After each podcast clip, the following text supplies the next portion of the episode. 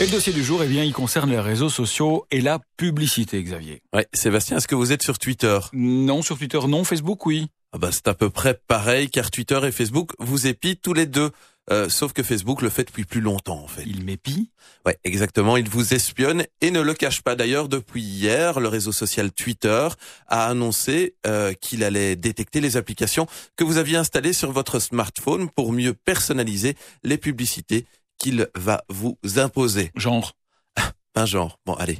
Vous voulez vraiment que je le dise? S'il vous plaît, oui. Bah, La semaine dernière, quant à la rédaction un peu gênée, vous me faisiez part ah non, entre... non, non, pas ça, pas ça, Bah, pas ça. si, bah, maintenant- maintenant, je me suis Commencez, lancé. Commencez, oui. Bon, vous me faisiez part entre quatre yeux en me demandant de pas le répéter, de Ouais. votre passion pour les petits poneys, Oui, en tout bien Les- tout honneur. hein.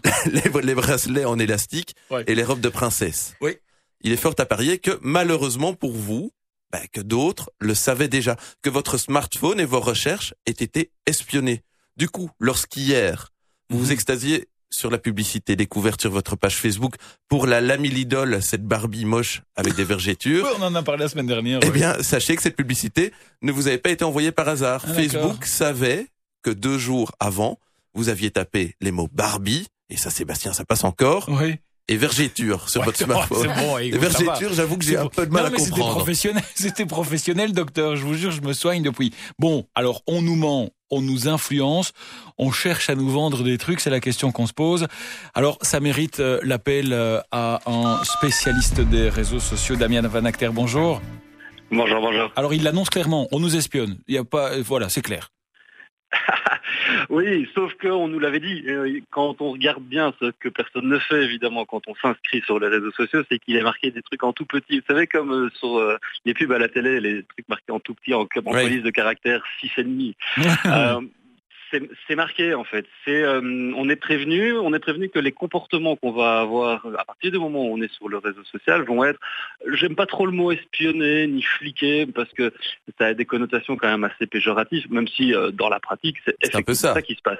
Effectivement, ça qui se passe. Euh, on est tous les comportements qu'on peut avoir sont enregistrés.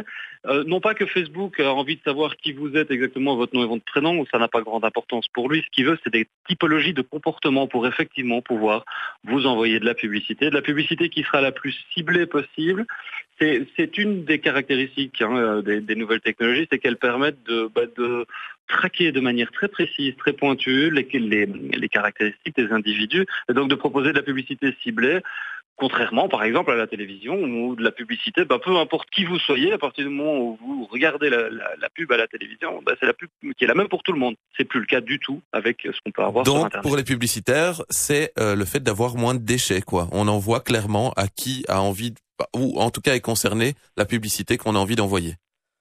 Voilà, c'est l'ambition euh, de cette précision-là à laquelle ils essayent de tendre. C'est pas facile, c'est pas, euh, effectivement ça ouvre beaucoup de, de questions par rapport à la vie privée. Euh, on sait par exemple que Facebook a mis beaucoup de temps avant de commencer à monétiser. Il faut remonter pour ça à presque historiquement parlant la manière dans laquelle tous ces services sont, sont créés. L'objectif premier, c'est d'acquérir un maximum d'audience, faire en sorte qu'il y ait un maximum d'utilisateurs qui utilisent le service avant Donc, de on vous commencer dit, aller sur. Facebook, c'est cool, en fait. Au départ, ça, c'est la, la, la phase d'hameçonnage. Exact. C'est euh, euh, un peu le, c'est ça la promesse qu'on fait. C'est venez jouer sur Facebook, venez, c'est cool, c'est marrant, vous allez retrouver des potes, vos potes d'enfance, etc., etc. C'est valable pour tous les autres réseaux sociaux. Hein. Mais effectivement, quand on aime les poneys, quand on aime les vergetures, eh ben on se fait ordonner choper avec de la pub qui vient, euh, qui vient se mettre par après. C'est une, manière, euh, euh, voilà, la plus, la plus précise, en tout cas à l'heure d'aujourd'hui, de pouvoir le faire. Ça ne veut pas dire que ça ne va pas continuer à évoluer.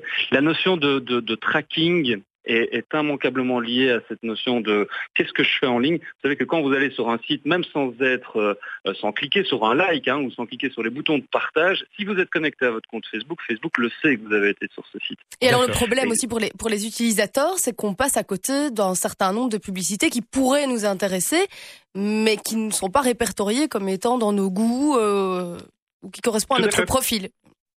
Tout à fait. Et, c'est d'ailleurs la même chose pour tous les articles. Quand on, reçoit dans son newsfeed Facebook des informations qui sont partagées par nos amis, eh bien, il y a comme une bulle qui se crée autour de nous. C'est- une bulle de, confort parce que finalement, le risque, c'est de n'avoir dans son newsfeed Facebook que, que des articles et que de la publicité qui nous réconfortent, qui nous met à l'aise, qui nous met dans un dans une bulle de confort. Euh, intellectuellement, c'est bon, c'est pas très très riche en fait parce que ça nous met plus en, en danger intellectuellement de découvrir des nouvelles choses. Dites, est-ce qu'il y a un moyen d'éviter tout ça? Il y a des moyens, effectivement, il y a des moyens. Il y a des, des petits euh, logiciels qu'on peut installer sur son euh, sur son navigateur internet qui permettent de bloquer les publicités. Euh, généralement, c'est plutôt d'être au courant de qui est en train de nous traquer. Mhm. Euh, tous ces petits logiciels-là utilisent ce qu'on appelle des cookies, donc ce sont des petits fichiers qui permettent de- d'enregistrer les, les mouvements qu'on fait avec sa souris ou les sites par lesquels on est passé. On peut les bloquer. Euh, c'est plus fastidieux, c'est moins facile et donc forcément tout le monde ne le fait pas. Euh, là où ça devient encore un peu plus compliqué, c'est quand la surveillance ou le flicage n'est plus l'objet, euh, n'est plus fait par des publicitaires ou par les réseaux sociaux, mais par l'État lui-même. Et on sait que ça existe. On sait que les, les gouvernements ont demandé, notamment aux États-Unis, d'avoir des accès backdoor, comme on dit, donc des Ouais. portes dérobées pour aller écouter ce que les gens font. Ça, ça fait un peu flipper. Merci Damien pour euh, toutes ces précisions. Donc on a compris qu'en fonction de ce qu'on recherche sur Internet, on vous envoie de la pub ou on vous envoie en prison aussi. Xavier,